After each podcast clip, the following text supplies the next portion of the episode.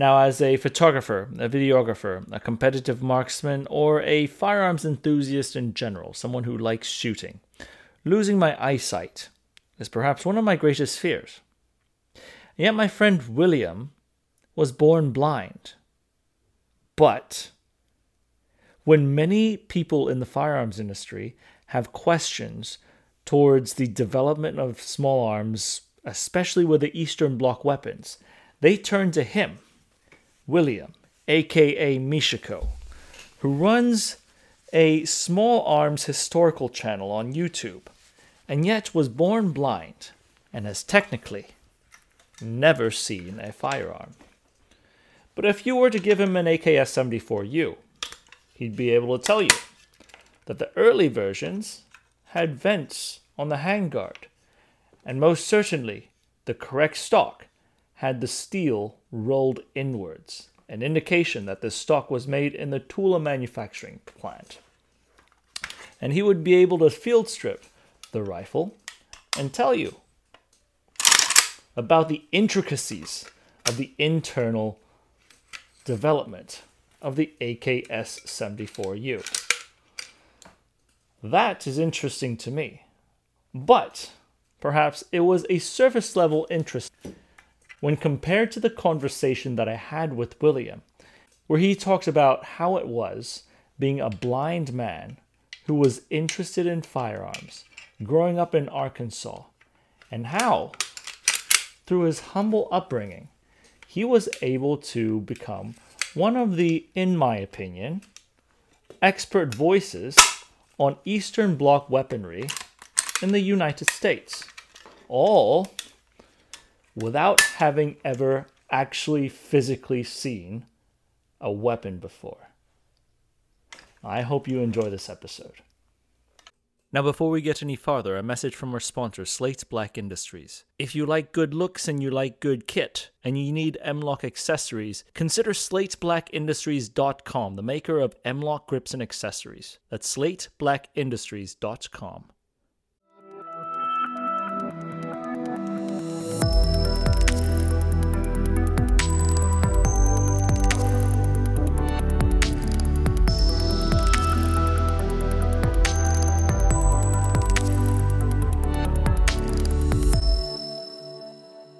know, okay, how to explain? I was born literally 100% blind, completely.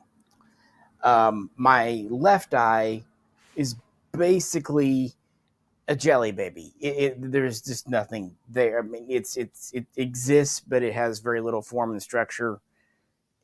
And my right eye, after what felt like a bajillion surgeries, in reality was well over 50 they restored some light perception and all that. We're talking when I was very young, you know, under under ten, and a lot of the surgeries even under one or two. But mm-hmm. they restored some light perception by going in, cutting some holes, doing some things, draining pressure. But there's also issues with optic nerves, so there's only limitations there. So when I was very young, we're talking, I have one memory in my head, and I could not have been older than three or four. I saw stars Ooh. Uh, but that quickly faded because what happens, I have glaucoma, it degenerates. So when I was hmm. really young, I could see kind of bold things, you know, like stars, you get black with, with white. But I haven't, I mean, again, by the, even the age of school, I couldn't see those anymore. And basically, it, it, it slowly, but what I, small amount I had, slowly but surely went away. And uh, I was never able to do things like see faces at all. So mm-hmm. I never could have seen when I was also quite young, say under 10, I could see large print in books. But even then, it needed to be quite large font and high contrast, as they would call it. Mm-hmm. So basically, for any of my adult life, I have light perception in one eye, you know, telling, uh, like, I can still tell if it's day or night that's literally it. It's either kind of, uh, mm, you know, hazy white or just not. And because of again it being glaucoma, I prefer the dark. Uh, light is uh, basically not comfortable to me. So. No, no, so, so, the sunglasses aren't just for that; they're also because uh, light hurts. Yeah, so so that's that's something I think uh, a lot of people don't understand because um, I remember first watching videos that you've made. I was wondering why this guy was wearing sunglasses in all of his videos. Was he trying to be mysterious or not? And, and then I I looked back at myself when I realized that you couldn't see, and I thought, oh wow, well I'm just a regular asshole for assuming that. But I, I think I think a lot I, of us, yeah. I, I don't think it makes you an asshole because it's a very uncommon thing. First off, there aren't very many blind people in society, especially today because of modern medicine. In fact, the number of people that are just like 100% blind, completely, completely, is very low. Hmm. Most people have something, especially if it's a congenital thing. Now, if you lost Hmm. your eyes in an accident, whole different story. Like I, I knew a gentleman who was in the Air Force that got blinded because of jet fuel. Yeah, Right, but, But- that's that's different though because you you essentially, I mean, outside of the few memories that you have of seeing, you essentially have never seen a firearm before. no, because they weren't giving guns to three-year-olds even in Arkansas. But but eh, however, however, I would I would surmise to say, eh, and I would summarize in saying, you are actually one of the more knowledgeable uh, people who publish on Gun Medium out there about the historical development of firearms, and yet you have never seen a firearm before, and you're able to sell firearms and sell um, collectible firearms with such a great detail in the description and the historical use of say, of some of the firearms that are sold through your store, and yet you have not physically seen a firearm before. I think that's something I- that people don't Yeah. wrap their heads around. I, I want to circle back around to talking when you call, called yourself an asshole, which I don't agree with because people would not expect that. And it's not just in farms, it's everyday life. People don't expect to run into someone who's deaf or whatever. Where the asshole comes in is when they don't keep an open mind. You know, when, when either when they don't they don't believe you, or they don't listen, or they don't care. And I actually have an example just from last night. A, a guy messaged me on Gunbroker about a, uh B&T I had up, and it was one of the APCs. You know, you they can find them with or without brace. And he said, "Does this come with the brace?" And the auction doesn't mention braces at all. And as far as I knew, the pictures I uploaded did not show the gun with a brace. And I said, "Oh, did a brace sneak into the pictures?" Question mark. And he wrote back saying, "You don't have to be a wise ass about it. I'll buy from someone else." And I wrote him back saying, "No, no, no. I wasn't being a wise ass. This is my situation." I was afraid maybe I uploaded the wrong pictures. And if he just come uh. back and said, "Oh, I'm sorry, I didn't know," we're good. But he doubled down and went from there, and that's that's when someone's an asshole when they don't keep an open mind, and that that goes for a lot of things in life. See, I'm I'm kind of curious how uh, someone gets to that point because I I in in a certain sense I think that that has a lot to say about our society these days. You know, the lack of empathy or the lack of patience to really figure out what's going on, and I'm I'm wondering if any of that has to do with the electronic medium of we of how we communicate. Now, I mean, of course, on one side, that's how you make a living. Um, the presence of the internet is how you're yeah. able to sell stuff. I love, But the at the same- the internet's an awesome. And, and going back to your point about me knowing history of firearms, you know, I, I joke with people, but it's 100 percent true. Firearms history books aren't in braille, and even Hmm. if they were, so much of what's in a traditional firearms history book it's photo related. There are good write ups and good articles, but a lot of times the knowledge is from pictures. Hmm. So without the internet, I would not have access. In fact, it was um, funnily enough that this came up in an email just today. Uh, Max over in Russia, the the Modern Firearms RU website.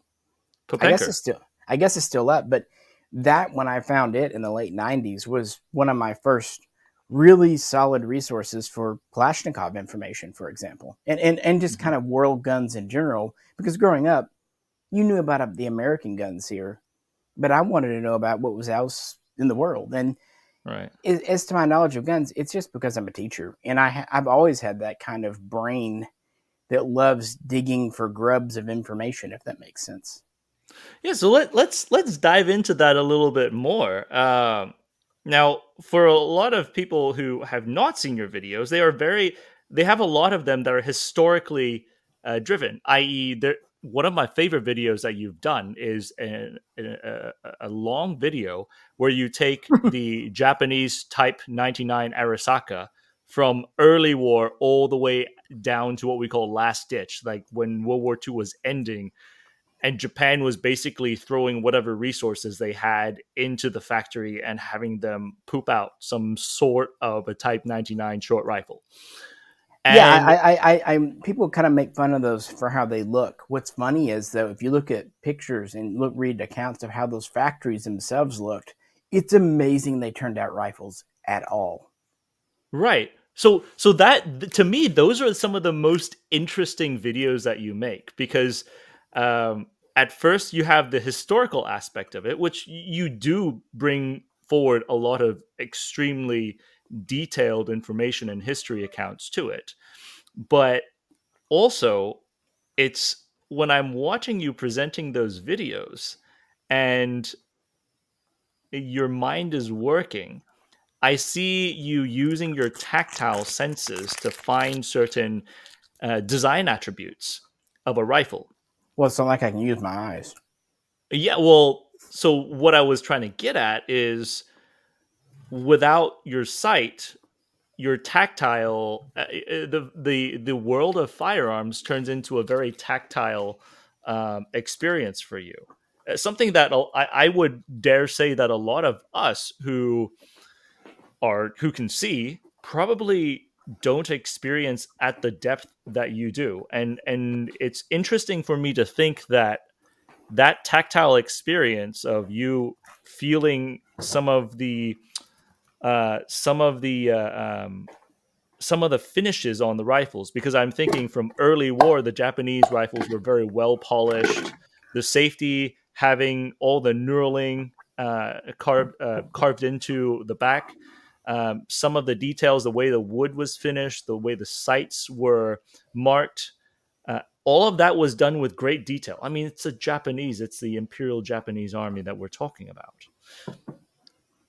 Progressing that towards the end of the war and seeing some of the examples that you were showing, very rough finishes on the metal, the wood, mm-hmm. uh, very crudely carved almost, uh, carved together. Um, some well, of and, the and I want to say this and, and, and, cycling back to that, but you were saying about how the firearms world is tactile for me.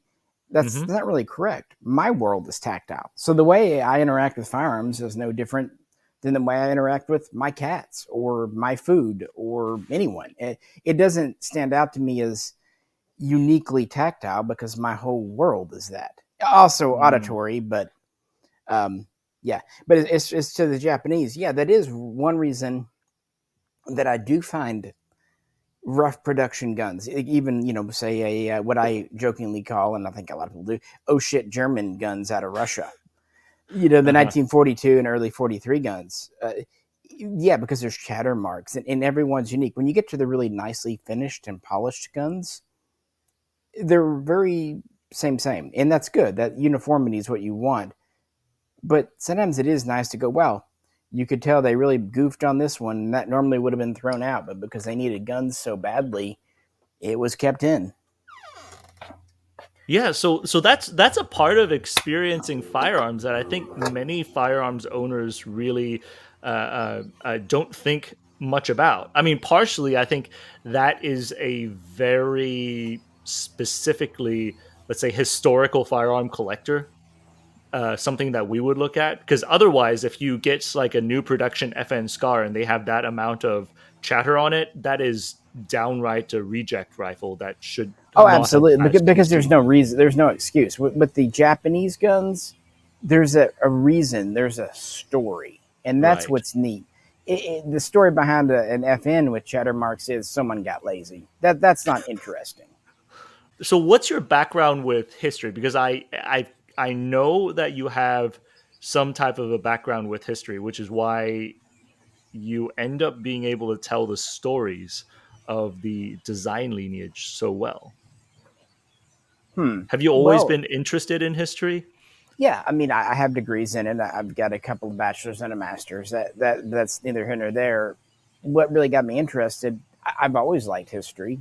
Um, could be anything from Indiana Jones as a kid to I had a really good history teacher in high school that brought it to life.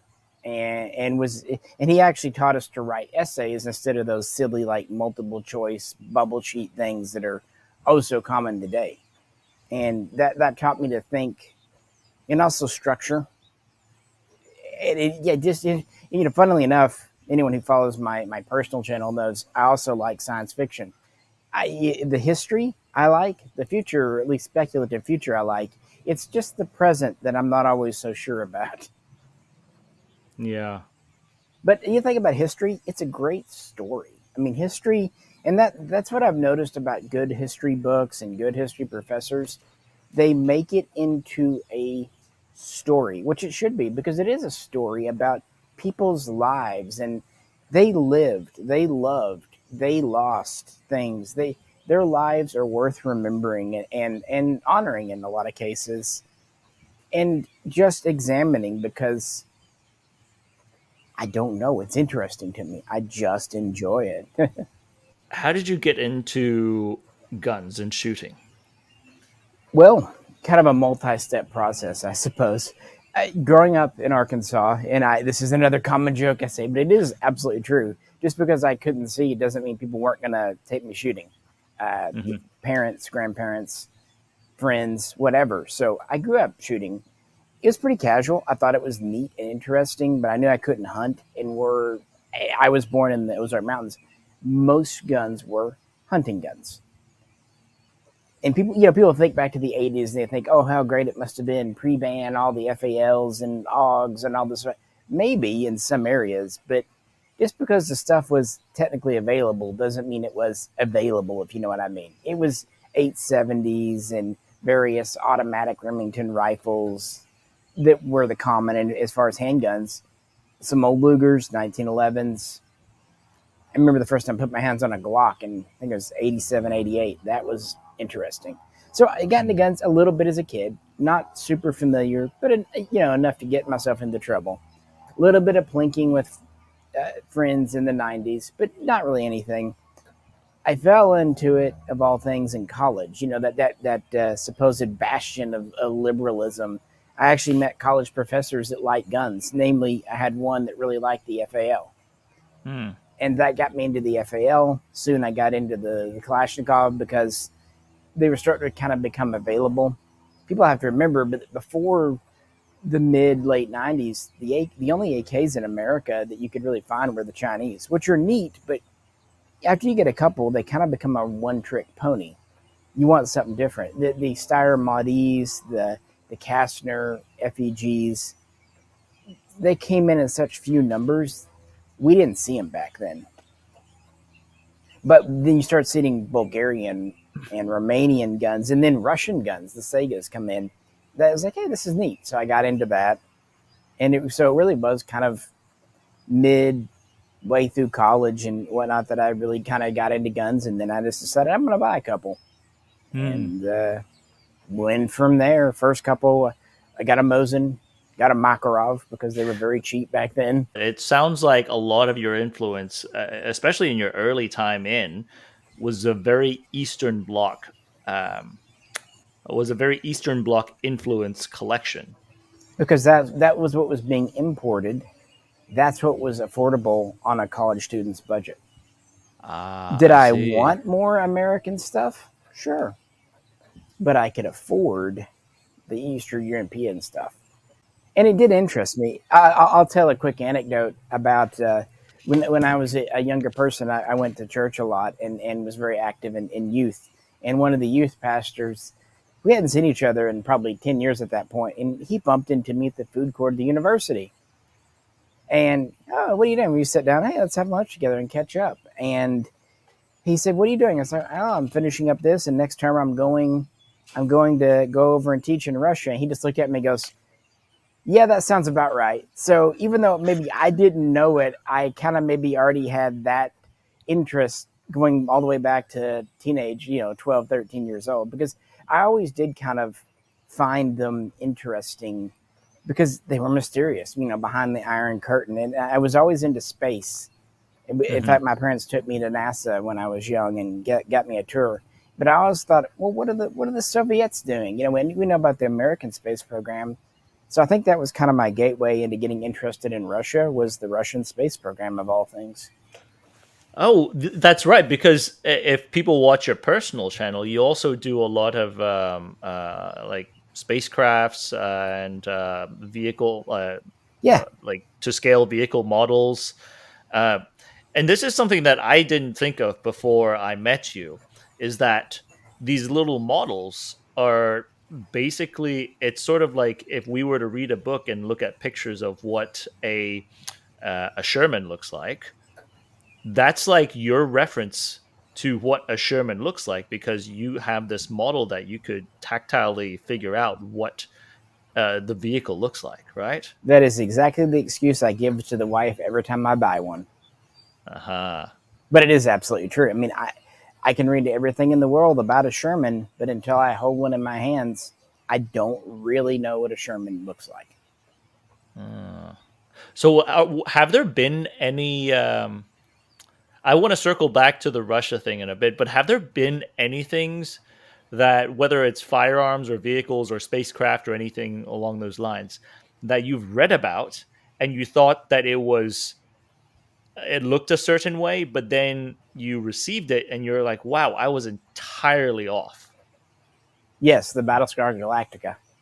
I had no clue what that thing looked like. I'm not even sure I had a really good notion what it looked like, if I'm being honest. You know, I probably had fanciful images in my head. That's the thing, too. When you get the real image in your head, it kind of pushes out your memories of what you thought it was, you know, conceptually. So I don't know, but it, it wasn't that. I'm not saying I don't like it. It just, I think maybe I thought it had more. Okay, I think in my head, I thought I had like flight pods that really stuck out, you know, way far, like kind of like a wing or something. And I thought it was maybe more shaped like an aircraft carrier. I don't, I don't know. I really don't. But I, I was thinking I had more sticky outy bits and was less. And probably, I think I think I thought it was smoother. I was surprised just how many bibbles and bobbles were sticking out and how kind of squat and compact it was. So how about firearms? Were there any that you read about for a long time, and then when you're when you actually got your hands on one, you were thinking, "Wow, this is not a, at all what I was thinking about." Hmm. Good question. Certainly not ARs because I grew up with ARs and AKs. I mean, you know, all AKs look different for sure, but they have a basic form factor, and I grew up with those, so I probably never wondered. The Nambu pistol took me kind of unawares. The Nambu is an, an interesting. I like it, but I, I, don't think I could have imagined that uh, that look. You know, to be honest, for someone who has seen it, the first time I saw it in an image, I was thinking, "Is this thing for real?" Because it looks like an electric drill. yeah, especially with the the late the later like large the Kiska trigger guard. It mm-hmm. I think it's that trigger guard that really just puts it over the edge into bizarre terror. But, but you know what's really funny is it's a pretty darn ergonomic gun for the 1930s and 40s. Amazingly good trigger. It it usually probably it usually has the best the best military trigger of guns of that time, handguns of that time. You know, ex- excluding the very late war guns. And I believe that the the Ruger uh, Mark series, the 22s, was based off of a baby Nambu, right? I, I don't know which Nambu. I, have read different accounts. Maybe a baby. I do know that they said that Bill Ruger had two bring back Nambus that he got off a Marine, I believe it was. But mm-hmm. it is mm-hmm. very clear that they were inspiring his designs. I'm not sure if it was the baby or the Type 14 or even the 94. But yeah, yeah. Nambu's aesthetic really inspired Ruger. So let's hop back on. When you say you went to Russia for a while, what what were you doing in Russia? This is not an interrogation. This is not an interrogation. I am not like a government one. official no, um, anymore. You know, I, the first time or two I went, it was basically a vacation. It, I, I, didn't do the sightseeing thing. I, I, just went over and kind of lived for a couple you, of weeks. You didn't do sightseeing, huh? No. You don't say. I did go to a tank museum outside of Moscow over New Year. Oh, I, I, bet that was pretty cool for you to go to a tank museum. Yeah, and uh, it's like yeah, they were closed, but you know, especially back then, you you could uh, happy you could bribe them with a couple of bottles of vodka, which they would then open and then share with you, and then everyone's having a good time. That was during the times have changed. That was during right when the Iraq War started off, and back then I, I, felt that Americans were, at least I was very welcome. All I had to say is, you know, I'm, I'm not pro war, which doesn't matter, yeah or nay. You know, you know how it is when you travel abroad. You don't want to make waves in someone else's country. It's like being disrespectful in someone else's house. So there was a bit of an anti-war sentiment towards America then. But if they didn't think you were a hawk, let's say, they were they were happy. There wasn't a general disdain for Americans, although some weren't so happy with Bush, if that makes sense. But yeah, the first couple of times I went over, and um, then I uh, went over as an ESL teacher, essentially English second language, that kind of thing, and uh, stayed. I was supposed to be there one year, maybe two. It got cut short due to politics outside of my control. Mm. That was 2008 when uh, the U.S. and Russia got into a little bit of a tiff over some American military assets in Poland and in who knows, but mm-hmm. they basically canceled the visas of not just teachers but some doctors and other professionals working in Russia. So through really no fault of my own, at least that's what we're telling people externally, I had to leave earlier than planned, unfortunately. So did your time in Russia shape your views on Soviet bloc guns at all? Oh, definitely. I mean, I didn't have a lot of time to spend with guns there because one, they're not as easily accessible here. But yeah, when I had time, I would go to a gun shop, and I, I still have, have some some old pictures.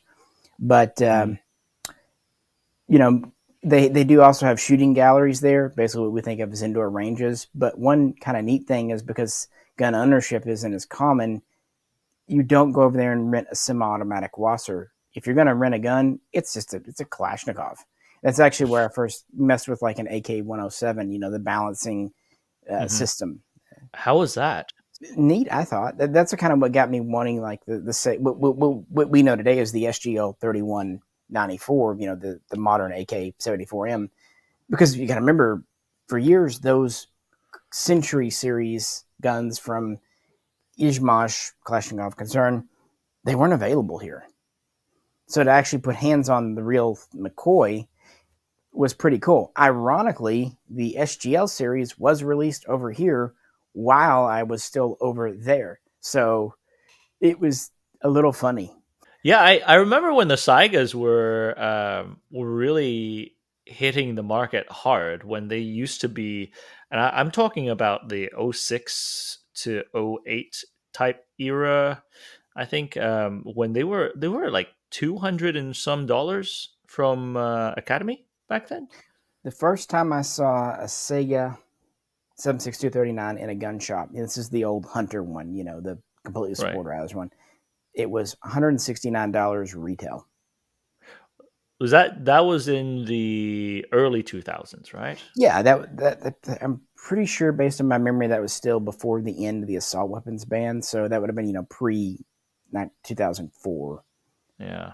But so uh, it, it was clear to me though, whenever I first held uh, the Saiga, I mean, obviously the stock has changed to the rifle stock, but the guts of it, the guts of it felt like a very uh, the the action itself was extremely smooth compared to any of the WASRs that were that were available out there, any of the Romanian AKs that were out there, and and it was it was all Russian. It was all Russian made. And the more oh, research yeah, I did, there wasn't much there wasn't much information on it back then. No, no. no. well, the, the AK was not as popular yet. So the the level of interest for the AK in America was very low, especially mm-hmm. before the end of the assault weapons ban, because you couldn't have folding stocks and there were limitations on magazines and you know bayonet lugs removable muzzle devices aren't a huge, huge deal, but they do.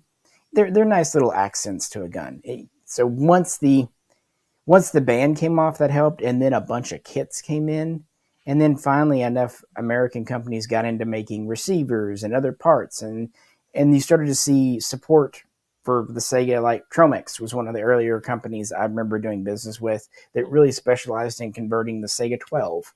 And then this industry kind of grew up around it in that time period, like you're saying, 2006, 2008 was really when the AK was just skyrocketing in popularity. Uh, you're talking about the small parts and the differences in the development of the Kalashnikov. And obviously, you've had quite a few in the past. How did you learn about any of the technical changes? And I mean, is it uh, do you do you read about it or do you learn through it by tactilely feeling the difference between the different variants? Um, or is it a combination of, of all of those? It's really a combo. When websites and, and people with actual knowledge became accessible, available, I would let's say talk about AK seventy four muzzle brakes. You know, there, there have been several generations. I might and there's there's a couple of really good websites that go into them. So I would read, okay, this is the early half moon. This is the, the later two piece. Okay, I, I, I would read that and then I would I would go pull my guns or parts and hold them and go, oh, that's what they're talking about. So kind of knowing what to look for from someone else let me know what to look for in my own guns. Other times, I just discovered it on my own, and sometimes with a gun I had for years. You know, I didn't like, oh, I didn't know that was there, or it did this way. You know, for example, when I first bought my SAR one, I didn't realize which parts were cast until later when I kind of knew to look for casting lines and mold marks and all that. Hmm. That's also why I like owning guns, doing videos on guns I've had for a while, because that's how you really get to know them very well. Mm-hmm. So, uh, what got you into starting YouTube? Nothing really. That was that was honestly more. Well, this is more Jay. It was kind of a, a, a joint thing, but it really was the the Sig five five one A one. Mm-hmm. You know, we we started off with Sig Sauers, the, the American Sig Sauer up in New Hampshire. They did yeah. the the Sig five five six. Right. People liked it enough, but it was you know the different variants. And when the five five one A one came out, and that was originally an exclusive with CDNN, which I already had a good working relationship with. So I kind of got involved with them on that got you know we're getting them in and realized no one had really done a video on it, at least an independent video. The only videos out there were obviously PR videos, either directly from SIG or T&E guns that were sent out, and even those were just a handful, you know, like a 30 second shooting clip. So we thought, well, let's do a truly independent, i.e., amateurish video shooting it, talking about what makes it different from a 556, how it's similar to a real 551, how it's different from a real 551. So, yeah, I guess if anything, it was because we saw a void that no one else was filling on YouTube. We just thought we would do it ourselves. I realize this this is something that I'm realizing right now. Um, that uh, some of your videos you actually film yourself, being unable to enjoy the video the the the true video medium but at the same time as you have your rifles laid out i'm guessing you're holding a camera and then pointing it sort of where you think it is that you're talking yeah, about? because um that, that okay originally if you look back at our older videos the ones recorded with a potato there is a camera person. It wasn't mm-hmm. always jay but i was in front of the camera I really didn't want to, and I was really nervous about trying to point a camera myself. But, you know, the event happened and I was kind of forced to. And luckily, I'd been kind of playing with that notion over on my personal channel. So I had a little bit of practice. So that's that's why if you if you notice the videos that I'm recording myself really only ramp up after 2019 into 2020, mm. and uh, you you mm. can guess why. Um, as far as yeah, tactile, it's just I've had I've used different cameras over time. I find a GoPro works well for me because it's pretty simple. But what I really like about a GoPro that a lot of nicer cameras don't do, audio cues. GoPros are really good at different beeps for different things happening. Whereas if you get a nice DSLR camera, it doesn't either beep or it just has like one monotone beep when things happen and you don't know what that means. So I find that the feedback very nice on a GoPro. It, that's interesting because the GoPro was set up to be basically isolated in this little pressurized case that that was the only way the GoPro could communicate to you because I I have a Hero 2 um, that was my first GoPro. Was basically Gen two of the GoPro, and I got it when I was downrange. And we would strap it to all the vehicles that we had, strap it to ourselves, to film a whole bunch of things. And that was the only way you you were able to tell on what mode it was doing, either mm-hmm. that or the uh, the blink. So, which of course you're not looking at the the LED flashing on. on and see, the, uh, Jay uh, didn't. He didn't have that GoPro. He had a, a knockoff of it. But yeah, I know what you're saying. His didn't have the the screen either. So he's like, hey, you should get one of these, but since it's important, maybe get the name brand. You know, because he could see if it was goofing up or whatever. I couldn't. So, uh-huh. but yeah, he had. I, I don't know what analog it would have been a copy of, but like you're saying, it was one of the early ones. But that was yeah. our first experience with a GoPro like camera. And the nice thing is too, if you're at the range, they can take a, a, a brass casing hit or something else. You know, when I go out mm-hmm. with Jero and he's got his multi thousand dollar camera, he's rightfully always concerned about it getting dinged with brass or something. I would be too, but it's nice not to have that worry. I have actually destroyed uh, lens filters with a ejecting brass before myself, especially from Kalashnikovs. That is oh, especially yeah. from Kalashnikovs. I can't imagine why. Yeah, and Amer- especially if it's a uh, 223 556 Kalashnikov and you're putting really good American ammo in it, because those things are kind of gas to run Tula and Wolf. So mm. you put standard power 223 and they just launch that crap into orbit. To space mm-hmm. station it go. Your fo- yours the same way with your phones right? Like you you when you when you uh when you buy a phone you have to get those like nokia ied uh phones that you know that have the buttons on it. Yeah i'm the i i like the you know like the tough phones that i think they often call them like first responder phones uh, the ones that firefighters, EMTs, sometimes police and military use. I like those. They're they're tough because I usually have my phone with me when I'm working. It gets dropped, whatever. And yeah, they have nice they have nice buttons, and I like them. And they're usually designed to be a little more comfortable in the hand because iPhones are many things, but ergonomic they ain't. The other side to you not seeing is also you're hearing a lot. So whenever you're watching my videos, you can hear some of the some of the the my past uh my past life as as I as yeah. I come back into America. Uh but you also use some British words in your um Oh in your yeah, that yeah, because t- today you are getting more Americanized as you would because you're here. It's like when I lived in New York, I started to sound more up country and come back mm-hmm. down here and you sort but uh, yeah well i'm talking you, i'm talking to you i'm I, talking to you so so usually yeah. i my mind picks up on who i'm talking to and it, it tells me i want to I want to relate to the other person, and you're obviously American. I, am so. I'm that same way too. If I'm talking, if, if I've got a customer that has a very strong Southern accent, I'll, I will kind of do that because at the end of the day, I want people to feel comfortable. I'm not a I'm not a confrontational person just for the sake of it. Now, if, if someone's doing something I don't care for, I, I would say something, but I'd rather have someone at ease. So, uh, kind of adapting your speech to them, yeah, it's but, helpful.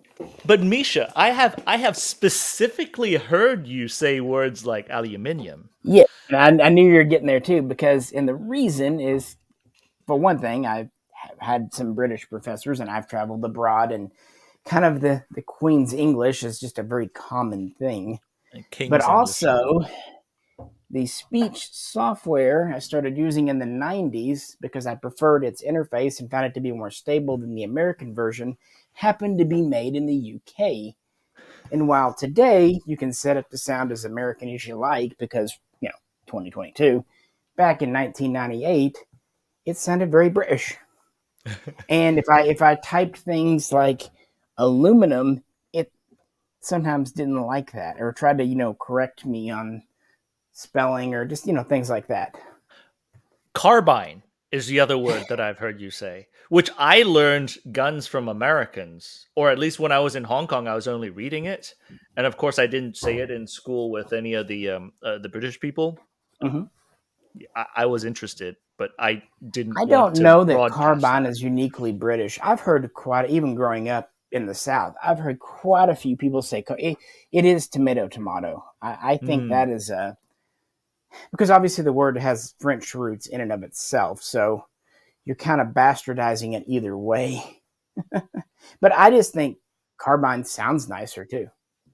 So th- this so this is from the phonetic uh, the software that basically reads for you, um, reads the text and translates it into audio. hmm Yeah, it, it definitely says carbine, not carbine. I remember I, like I, I could I could make it say carbine if I if I spelled it C A R B E E N or something. But Mhm. if I spell it normally, it's going to say carbine because phonetically that is probably the more. I can ask my wife; she's a linguist; she'd know. But it's difficult to get rid of everything that you grew up with. You know, having a software that basically reads everything to you and that's how you read and perceive text. That is a 24 7 British lady that is right next to you every day. Absolutely. It, all it just- day. it, it it subconsciously drills into your head. even if you don't want, even if you don't want it to, or you or you fight against it, or, or it's just that is the voice I hear most in my life, and, and have done so for coming up. Uh, let's see, yeah, to over twenty five, well, almost twenty five years now. So Uh-huh. and and I've had speech going back to the 80s, but the current one I've used is, at least the speech kind of font, I guess you would say. You know, the pack obviously the software has been updated a hundred times over, but the basic style I've used since around 98. Hmm. So has it been the same voice that talks to you since then? Pretty much because even when you upgrade the speech, you can choose to keep your, you know, voice, as it were. And the thing is, too, blind people, and this is almost a universal rule, never listen at a one to one speed. Hmm. That is way too tedious and pointless. Most, depending on what work they're doing, it's two, three, four times faster. So the Hmm. problem with the more natural sounding voices at one to one speed, when you start speeding them up, they get real choppy and clippy. But a machine voice, that monotone, boring, droning voice, speeds up much more fluidically and naturally. So that's why Mm. people like Stephen Hawking, for example, used his voice, aside from just tradition and kind of trademarking.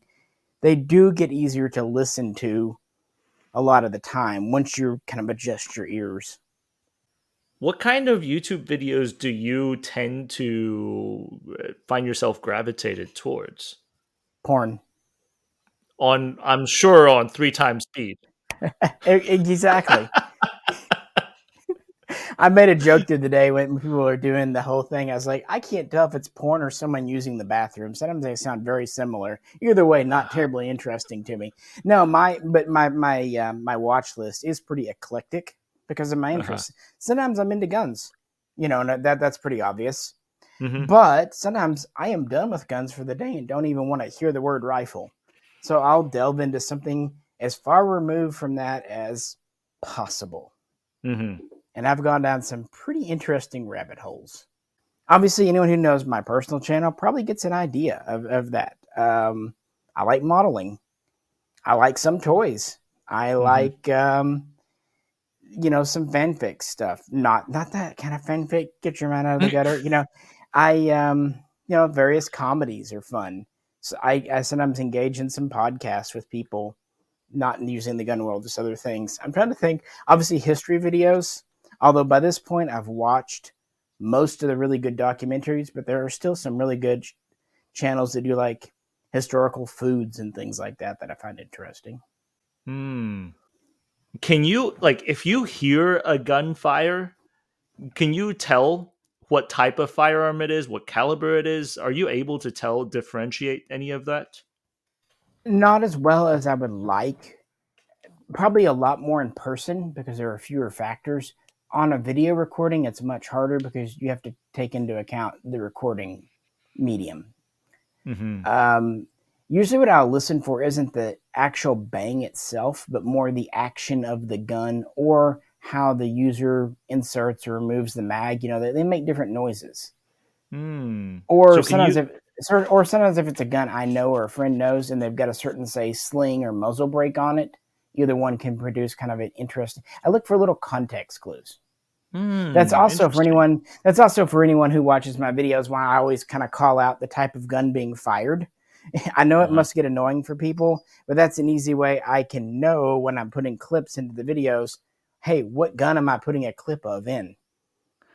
Ah, because at the beginning of your shooting, you always give a voice cue, a voice cue, like Uh-huh. um, And, and and see, for a while, I tried having friends sit down with me and say, "Hey, what gun's this?" And I'd name the file, but then they go, "I don't know," you know. And I try to describe it, and they're like, "Look, they all look like AKs to me." So I gave up, and I thought the the better way, if I'm going to do this accurately, is just to say when I'm shooting what it is, because people seem to think that I've got like a network of people around me that are just here to help all the time. A lot of the time, I'm here alone, or I'm Ah. here with good, really good people they're just not gun people. My wife isn't a Mhm. gun person, or they're gun people, but they're not into Kalashnikovs or FALs, so they wouldn't really know. So, if you were to say um, on the audio side, just a few interesting firearms that you've that you've listened to fire, obviously with ear protection, I'm I'm presuming. Oh yeah, Uh, I, uh, one nice thing uh, years ago. He's he's passed on now, but an old gunsmith in my hometown took me and got me my first set of the uh, the noise canceling electronic ear pro. Long, long time ago. I think they're Remington brand, and that was one of the kindest and most useful things someone's ever done for me. Because yeah, before that, as a kid, I'd put ear pro on.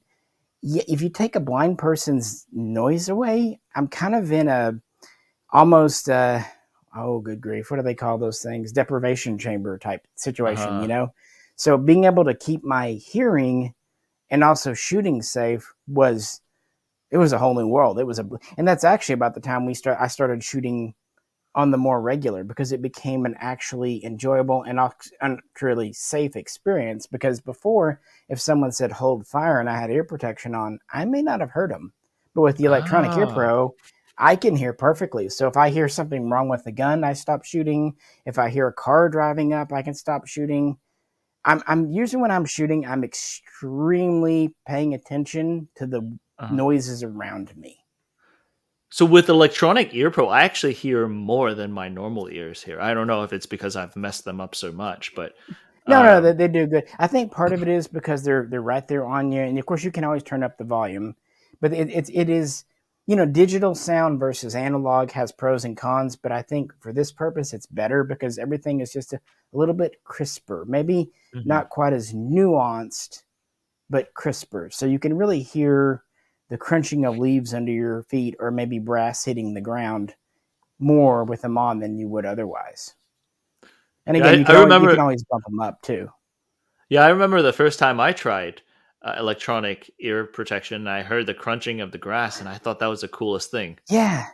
Yeah, when, I'll be honest, when I first got mine, sometimes I just put them on and walk around the house because, yeah, some like the refrigerator and stuff sounded really cool. And what I've really been impressed by, the sets I've always owned at least have held up exceedingly well, at least the Mhm. inside electronics. Now, you know, things like the ear cups and stuff that, you know, typical wear parts, but the electronics have always seemed very well built to me.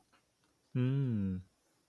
So that's so interesting thing. Uh, So as you're shooting with the firearms, you feel the firearm working. Mm-hmm. Uh, you can hear. You're probably it, It's probably not that you can hear more of the firearm working, but rather you're paying more attention to what's going on Bingo. with the Yeah. sounds. Well, and So it what- really, it really is when I'm actually shooting because you know, even with the electronic ear pro, the, the shooting is pretty overwhelming. The noise part, but yeah, the feel of a gun. Uh, like if if a bolt goes all the way home, you can feel it. If a bolt sticks halfway through the travel, once you're used to that gun, you know, hey, that didn't feel right. Mhm. You get used to a gun. It take it, it takes time. It's not like I can just pick up a, a gun I bought a week ago and and really know what it's supposed to feel like. But when a when a gun I've had for a while malfunctions, I know it because it's just it does it's not doing what it should do. So, of the firearms that you featured on your channel, which ones sound or which one's the most enjoyable to shoot without the visual aspect to you? Um, let me, yeah, let me think. I in, in no real order. Uh, I gotta admit, the VZ61 Scorpion is just fun on a bun. Absolutely mm-hmm. not practical. Fun as hell. I would agree with you, especially when you're not paying the ammo bill, because you can oh, shoot yeah. through hundreds of rounds of 32 in that thing. Um, you know, I like the Walther P99. Mm-hmm. that gun, every the the the moment I first, because again I read about them online for a couple of years, and then I called a shop that was literally just down the road from my my place at the time, and they happened to have one in stock. So I went down there on a Saturday, put my hand out in front of the counter, and when the guy behind the counter put that P90 in my, it just if I didn't have to, you know how when you get first grab a gun, you got to kind of move your fingers around to find mm-hmm. find the grip. I didn't have to do it. It, it just melded to my hand, mm-hmm.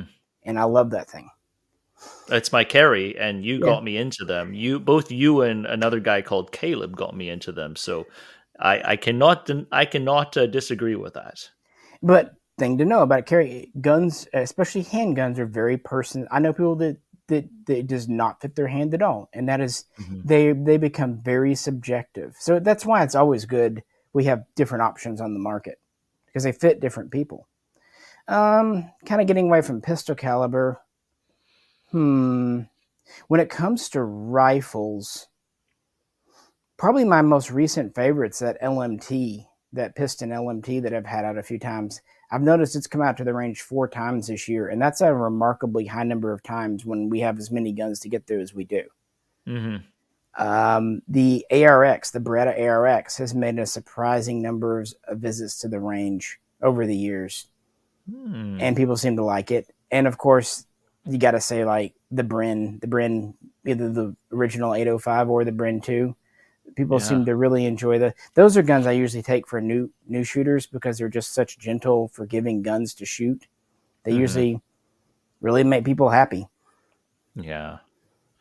Those are those are pretty good choices. I mean, all of those, all of those are pretty good choices. I mean, it, it, yeah. you're talking to me, where you and I basically have very similar taste in firearms uh, both both historically and employment wise. Yeah, and as far just just to throw an AK or two in there, I would say the real slash archer. That's always a, a mm-hmm. that's mm-hmm. always one, and um, just because we kind of recently did a video on it, and it's in my mind, I, I always sometimes forget just how nice the five four five arsenals are to shoot. The one hundred five mm-hmm. or one hundred four. they're just perfectly gassed, and they don't climb because thanks in part to that, and also the muzzle. I, I I've been a big people, you know, five four five people have discovered it, which is nice. But I bought my first one in two thousand two, as kind mm-hmm. of an end of semester gift to myself. And back then, the only real import option was the SAR two. So I've been in the in the game for those for 20 years, and I've always found it an intriguing little round. It's uh it's interesting because when we talked to Max uh, Max Popenker, uh, same mm-hmm. one that you were you were talking to earlier, um, he he corrected me on the fact that the Soviets, when they first developed the 545, it was specifically for a better recoil pattern because automatic was the default yep. uh, employment of the Kalashnikov, not the semi-automatic like like the Americans. Well, I, I think and that's so, a little bit in evidence based on selector positions and also just doctrine. But if you if you look at the original AK going to the AKM, even though it's still 762 by 39 so many changes were made to try to improve it in automatic fire from the slant muzzle brake, which I admit is not very useful in semi-auto, but in automatic, it's not bad for the size. It, but also the, the palm swells. That was an idea to put on, you know, where you could get a better grip on your front of your gun.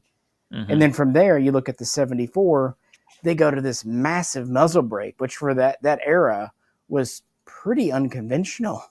If you, yeah, I mean, in it, but damn, does it work? It looked like a tank muzzle brake, if it anything. Did. It, it, that's a great analogy. I didn't think of it, but you're absolutely right. And to be fair, Russia has had some of the biggest tank guns and artillery guns in history. So who better to know? You look at they. I wouldn't be surprised if Russia did like a ten baffle brake. Some of those are ridiculous. Well, so them. the Russian So the Russian brakes, I mean, you, you probably know this too. But the Russian brakes, when they when they go through development, one of the criteria for them is to also have a um, a certain amount of concussive force limitation and mm-hmm. um, mm-hmm. overpressure limitation. So um, it's it's not just it's not just you know coming up with the one brake that would score you the highest score in an IPSC match, but rather, no. Yeah, yeah they, they have that who, combat who cares mindset. what your recoil is like when you're blasting all your other squad mates? I mean, right. yeah, yeah, you you've got to consider. Whereas here, for example, back to the Bren real quick, the original CZ muzzle brake that came on the Bren 05 was a pretty darn effective brake when you were shooting. If you were standing next to the person shooting, I think it made my ears bleed yeah, it's interesting. Uh, do do the FN scars still st- still ship with the um, the primary weapon system brake? Uh, ask me next week. I just had a guy order one today that'll be in. I haven't had one in a uh, in a few months, so I don't want to say yay or nay because my experience is slightly out of date. But yeah. so that that was that was my my initial you know sort of slap in the face. Shall you say, literally? With the FN Scar was, you know, wow, this is really low recoiling, but uh-huh. holy hell, this sucks shooting indoors. Oh my goodness! Tell- yeah, because when uh, you know when Jay and I were out there shooting, we had a little metal structure, mm-hmm. and it would get really uncomfortable. In fact, I used to tell me how I'm going to step out, I, and I did that with very few guns, but yeah, the Scar and the original Bren with its brake, those are guns like I'm gonna step out because it, it just the concussion bouncing around under that metal roof was just brutal. So that that's probably something since you're since you have a mind and paying attention to uh, to the sounds and and the the your other senses outside of visual senses that probably hits you harder than it does to the rest of us because we're probably focused on some other thing and not even paying attention to it sometimes where you're just getting the full concussive force on your face. I'm not you, just like you're not me, so I don't know, but I can say, yeah, you, you can put as much cotton in your ears, you can put as many ear pros on and block your ears off, but your rest of your body's still going to feel that concussion. Hey, uh, Henry, I'm going to walk over. Someone's been ringing my phone, so you can just yeah, cut sure, this sure. section out. I want to hear about the your business, Ozark Bear Arms. So it's one thing being an enthusiast and, and a, a firearms historian but taking a leap to turn this into what makes your income you know the money maker this mm-hmm. this is your profession at this point that well, keeps you alive. um, obviously in in college especially grad school there wasn't like I could, I could go get a part-time job tending bar flipping burgers you know typical stuff so what i ultimately ended up doing was helping a friend out at his gun shop namely ordering surplus guns, which at that time were still everywhere. You know, picking good deals, dealing. I, in fact, I dealt with Century for him and other places that did more of that stuff, but also doing his computer work because one, he wasn't very computer savvy. Two, he was doing way more business than his little shop should have. He was one of those people that couldn't say no to anyone in town. So I worked with him part time. But eventually, I was kind of buying and selling more guns than him. And he said, What are you doing here? Go get your license. I didn't at the time, but after I got married, after I got back to America in uh, 2009, I looked for work, and you would think, it, but it wasn't. And so after multiple failed job interviews, and it's really disheartening when they say, "Oh, you're overqualified for this job." I don't care. I want to eat.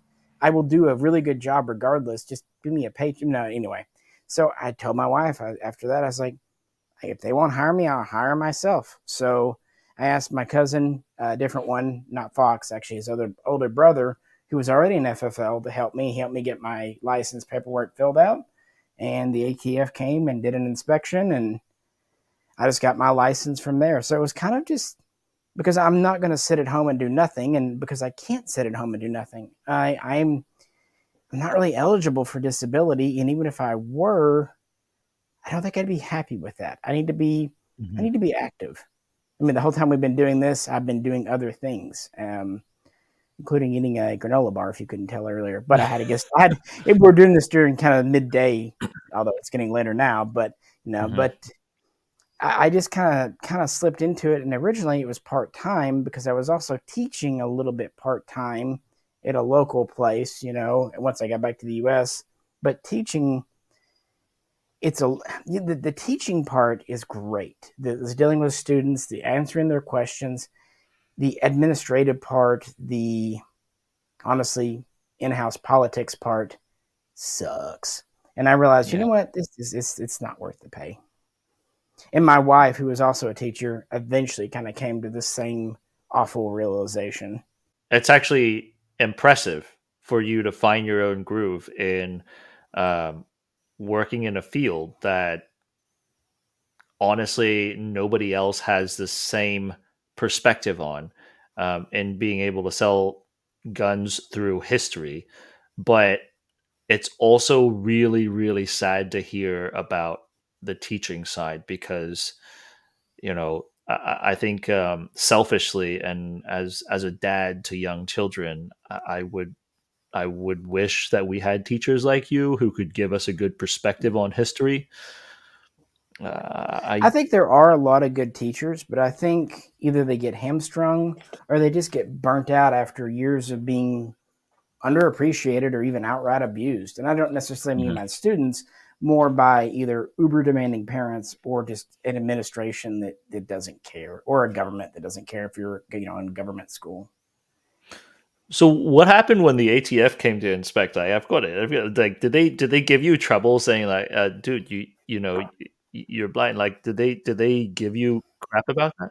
Nope they offered me a gunsmithing license. Oh anyway, uh, what, i'm sorry when she was there doing it, she's like, "Oh, do you do you want to, you know, I forget exact phrasing, but she's like, "Do you want, you know, apply? Are you going to apply for a gunsmith license?" And I just looked at her and she goes, mm, "Why not?" No, they they the ATF and wow. this will probably get me a little bit of an online flack. Even having had an inspection less than a year ago, they've always been very good to me. Uh huh. I know, I, I know, but but the thing is, if you kind of put the internet hearsay aside and just talk to dealers, mm-hmm. you kind of get a little different picture of the ATF. Now, we're talking about the agents on the ground, the field agents that come around that know us as human beings. It's kind of like your local cop. You know, if you get a cop mm-hmm. that kind of does your neighborhood, you might get to know him, his wife, mm-hmm. his kids. I'm not talking about the ATF, you know, in West Virginia, up, up, you know, the higher ups. But the field right. agents, at least the good ones, they get to know their clients because you help each other out like they made a small snafu on some paperwork I filled out, and uh, you know, I was like, oh yeah, we we don't have to, you know. Anyway, you know, it's it's, it's cool. Everyone may. So, but... I know sometimes, like when it comes to, let's say, like dealing with systems changes on platforms like Gunbroker. Mm-hmm. Um, I know you in the past you've you've come through heartache with systems like that. Uh, how do you overcome? I mean, do you? I mean, obviously, I I presume you have a pretty good a pretty good consumer base. You know, like you you probably have a good amount of people who who, who the, try to call you up. You know, a lot, a lot, of people don't like change for the sake of change, and I, that's fine. I don't like change because I do most things via rote memorization. You know, like how many keystrokes it is, da da da da. When you change it up, I have to relearn everything. And sometimes there's little tricks I have to do to access websites, various websites, because these days not every website is keyboard accessible 100%. A lot of them, are, you know, they're mo- even if they're just 90% keyboard accessible. How do you work around that 10% that is meant to be used with a touchscreen or mouse? I can't mm-hmm. use those. So it, I can almost always find a workaround, but it takes mm-hmm. time and it just seems an unnecessary and unneeded frustration it's it's like it's like um well you, I mean you grew up in the 80s and the 90s like I did. It's like those video games, you know, back in the day you would memorize the the little cheat codes on them mm-hmm. like left right left right up B. so so for you it's like you have to memorize a new cheat code every single time there's a systems change unfortunately. Yeah, unfortunately, and and sometimes I will eventually discover things that I like about it, and sometimes I'm just I lament things that I it's just like why that that is not even after experiencing it for six months. I still say this is a negative change. I still don't like the Gunbroker search display, even after it's been you know a couple of years of them changing it. I find the old one to be cleaner It displayed more at one go, easier to navigate. The newer one is so clunky with all the banners and pop up. That's another thing too. If you guys think you hate banners and ads and stuff, mm-hmm. I have to basically tab through every link on a website.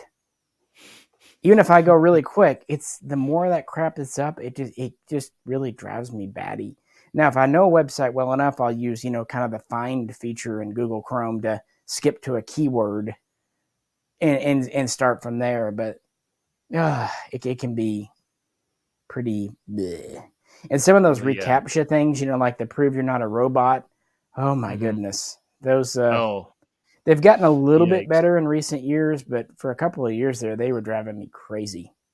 I guess I guess you're right because if you're if you're if you're blind and you're trying to navigate a site and it wants to ask you which freaking square has a bicycle in it, you're not going to be able to tell which damn square has a bicycle in it.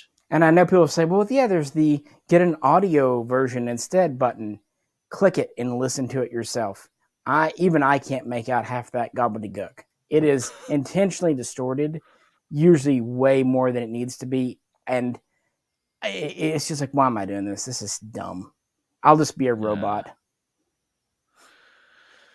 Well, I mean, I've got to say though, still, Mish, it, it is impressive how much you've been able to not only make, uh, you know, business wise of your own life, but it's impressive because the the lack of vision is a single massive fear for people like me and yet not only have you been able to make it by, but you've really you've thrived and you've brought all this knowledge to the gun community itself.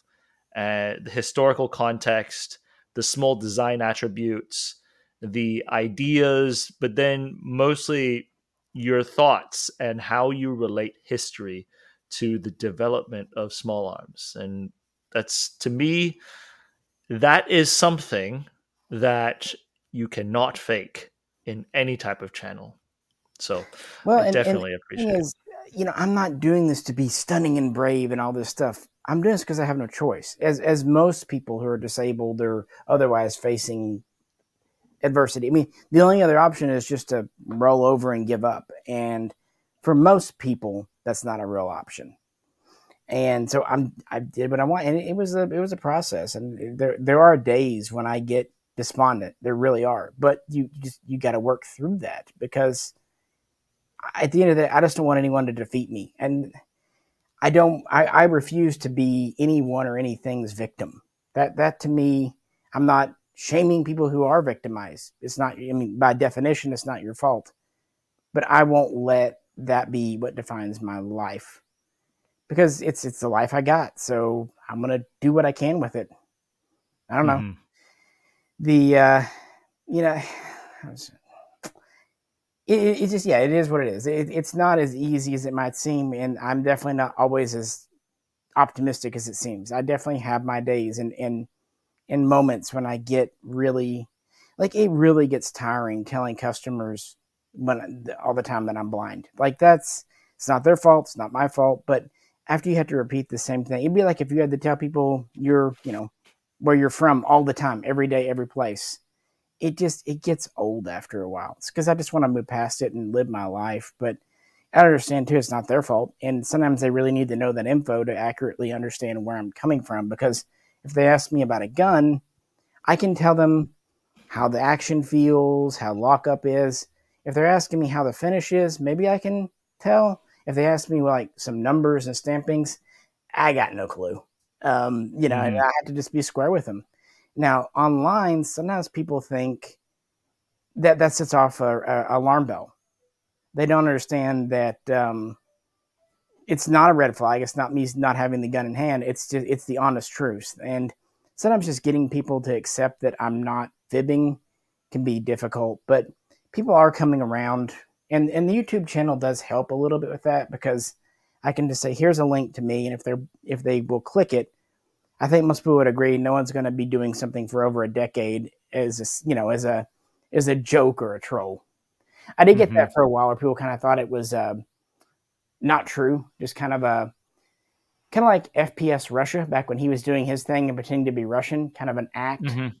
So it took a little while for people to realize, no, this this is uh, I am exactly who who I am on there, cats and all.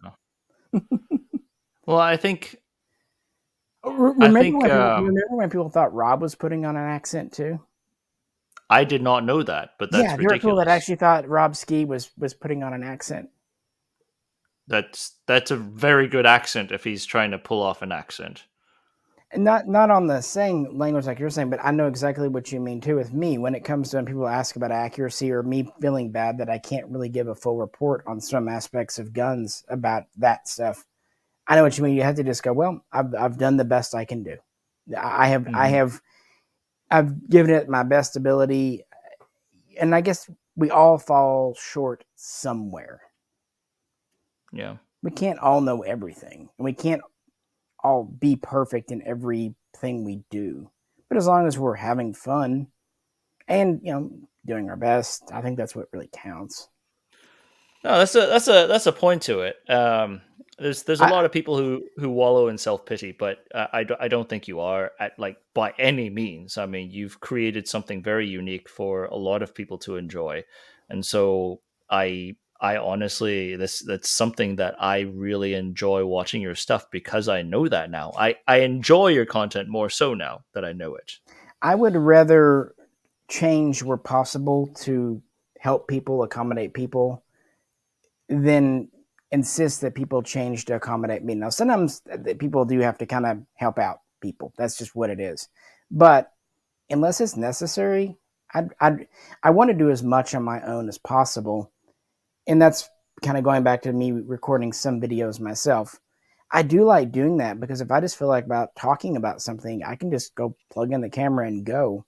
Now one thing i get a lot especially on the personal channel oddly is get a tripod i have like eight. It, but the problem is when you're blind tripod legs i think they literally move to trip you because of because of their shape. And let's say i've got i get my tripod set up. Now first of all hopefully it's pointing exactly at the gun. If it's not the whole video is going to be not at the gun. At least when i'm holding it by hand i try to move it around. So even if it's not in the camera some it'll be in the camera other times. But let's say i get it pointed correctly let's say i'm talking about this gun and i think oh i want to show the people that gun or this mag so i get up i go grab the other gun the mag i'm thinking about that gun or mag and what i'm going to say and then i run right into that tripod and knock my camera over That's the thing. That's someone who is not blind trying to give advice to a blind man. I Right. mean, that's and and, and and I think I take it as being given in good faith, not criticism, but in good faith. But they're not understanding the the entire aspect behind it because there are things like that that in a perfect world I'd like to use, but the the risk outweighs the potential benefit. Actually, what I have and I've used it for a while now is this little kind of it's not a selfie stick exactly. It, it can be a selfie, but it also folds out into like a mini tripod and I mm-hmm. found that to be kind of the best compromise because I can set it on the table, not on the ground, so I'm not going to trip over it. But it also lets me set the camera down and get a little more stability. Because Mhm. sometimes if I really want to be stable, I'll kind of put the I'll tilt it and put the tripod against my chest, you know, so at least it's stable. Mhm. But th- that's been Mhm. the best compromise I've found so far. And the newer GoPros have pretty great image stabilization too. Hmm. I have not uh, used a GoPro ever since they lost a boatload of money with my stocks that I invested in them. Also, See, because should I should have put that money into WASRs. I should have. I should Yes. have. Honestly, that's that's one thing that I've I've been realizing how uh, it's strange because when when you grow up overseas, you don't think of of firearms as something that you could actually invest in. And Um, I, I say that kind of half jokingly. I, I wouldn't, a, a lot of stocks, a lot of other types of actual business investment do pay better than firearms. But the nice thing about firearms, you usually still can make money and you can enjoy them in the meanwhile. And it's something tangible. Like right now, the firearms market's pretty darn low. I was Mhm. talking with the, one of the major online retailers, the owner yesterday. I won't give names just in case, but he was saying that yeah, the market's super down, and he's had to dump some product under cost just to move it. and get that capital back to to buy new product. So it's it's it's a rough time. So this wouldn't be the time I would sell necessarily if I didn't have to. But if you can hold the hold on to it for six months, it'll change. It always does. I mean, same, same principle as real estate applies. Yeah, absolutely. It's, you know, buy buy low, sell high. I mean, but at the same time, I mean, sort of like real estate. If you buy a home that you really enjoy living in, mm-hmm. if you buy a summer home that that you enjoy, and, and you could you could, I don't know, rent it out for it to to pay the mortgage to pay itself. Um, but with firearms, what especially for people like us who are actually interested in these things, um, being able to hold the piece of the the equipment that brought about history of mankind, whether be it's good or bad history, um, is an intellectually enthralling experience for me, at least. Anyways, I completely agree, and that's a why I still do videos. Like I put out a video on the Lee Metford a couple of weeks ago. It doesn't even have a thousand views yet. I have no regrets because I enjoyed doing it and I wanted to do it. I I could get more views. I you know the modern current guns. I just can't bring myself to find the enthusiasm to talk about a gun that I personally. I don't want to say I'm not cared about. I care about pretty much any gun. If they're fun to shoot, that's great. But I'm not, yeah, invested in or have a unique. If I don't feel like I have something to say, I don't want to do a video. I don't want to just repeat something because I know there are other people that can do the kind of the standard PR pitch a lot better than me. But if I got some, again, going back to how the channel got started in the very first place, the only reason we did the 551A1 video, no one else did. So that, that tends to be where I try to create videos, either when no one else has done it or I just really want to talk about this gun. I'm not really into mm-hmm. talking about the latest release from Palmetto State or Glock, even if I don't have anything against those brands. Even if I will happily go shoot one of a friend's I just don't feel like I have much to add to the discussion. Mm-hmm. And that's also the same reason I don't collect sniper rifles. What the hell am I going to say about a sniper rifle? The glass looks great to me. that's a funny thing. I remember when you were shooting the M24 with the uh, the optic cover, the the scope covers closed. That was and hundred percent intentional. People in the comments section just freak out because mm-hmm. here you are shooting a rifle with the scope covers closed. Actually, we were about to start recording that video and they were open. And, and Jay says, Hold up a second. He runs over and closes them. No, that was a complete. And see, I don't mind trolling the internet on with, you know, harmless fun like that. I, I, I'm a bit of a prankster in real life, but only when it's just fun. I don't like the mean stuff, but things like that were just and that might have been before we actually told anyone I was blind because for the first little bit of the channel, no one knew. And we kept saying, How long is it going to take people to notice? That was well, kind of I our original pitch.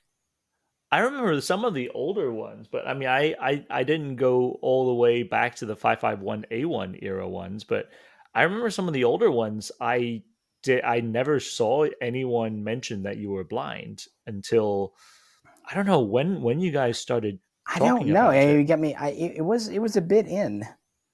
Um, yeah. It wasn't right away. For one thing, it just didn't but, seem relevant, and for another, it was kind of fun to see how long it would take people to cotton on, and some did I, right away.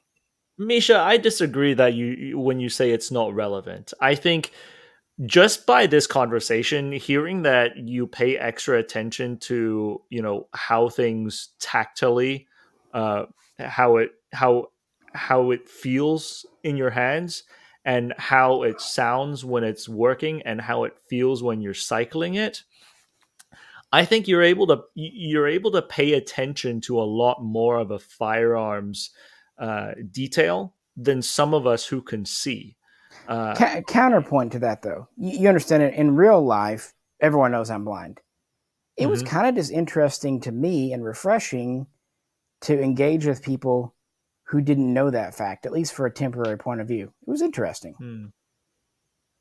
The anonymity of the internet can sometimes be nice because people are kind of approaching me just for me, not for any other potential preconceived notions, positive or negative. Unfortunately, that is no longer there because now uh, people in the firearms community, at least those who are interested in firearms history and development, know uh, part of your background, especially when this publishes. Yeah, but not that guy on Gunbroker last night. uh, unfortunately, you know, some some people. Um, There's always one. I, I'm, but you know, but for every one person like that, honest to God, I meet 20 or 30 great people. And I, one reason I'll end up spending way more time on the phone with a customer than my wife would like is we get into, and I like knowing people and I like mm-hmm. giving them a sense of who I am because I think that really gives them a, a, sense of ease about when I ship a gun or, you know, that, that everything's going to go copacetic, that they're buying from a, a, person, not some faceless entity or, you know, scammer. So I, I try mm-hmm. to establish a rapport with a customer just so they know I'm a human being. They can call me if they have an issue. I mean, I had a guy call me yesterday. He bought a SIG 553R over a year ago from me, and he was having a firing pin issue. So, you know, I gave him a mm. couple of ideas, but you know, I'm I'm happy to do that. So, Mish, I mean, I, I had I had a lot of fun just kind of you know spitballing with you this entire time. I know you've got to go. Um, I mean, if we, if you, if I we, mean, had, I don't have more... to. I'm my own boss. However, if I don't work, I, they, they appeal to when you when you're self-employed. There are pros and cons. You can take off work as much as you want. Right. You just won't get a paycheck. Well, you pay for it, yeah. I've got a friend who's recently self gone over to being self-employed, and I'm getting the impression he's having to learn that lesson and that kind of balance point of it's nice to kick off work, but man, you got to work.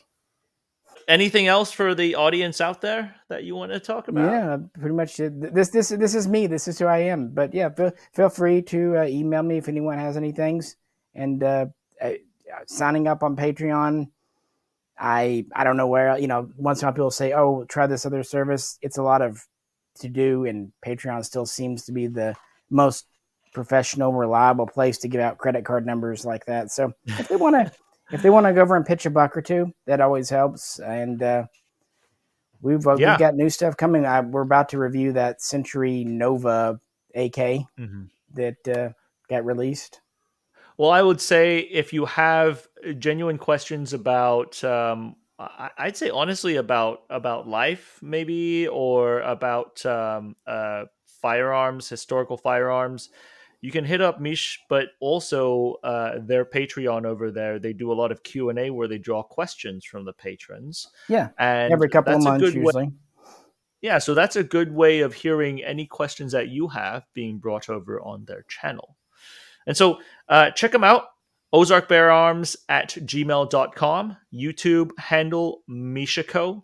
That's M I S H A C O. Um, his personal channel, Misha, Misha M I S H A. And without further ado, I mean, I'm hungry. So I, I am as well. It's about six o'clock now. So uh, there's a great burger place down the street that's got awesome cheese fries and homemade burgers. Oh, man, I wish I wish you were right right next door to me. Well, it's good. It's good chatting with you, and for everybody else, we'll see you guys on the range.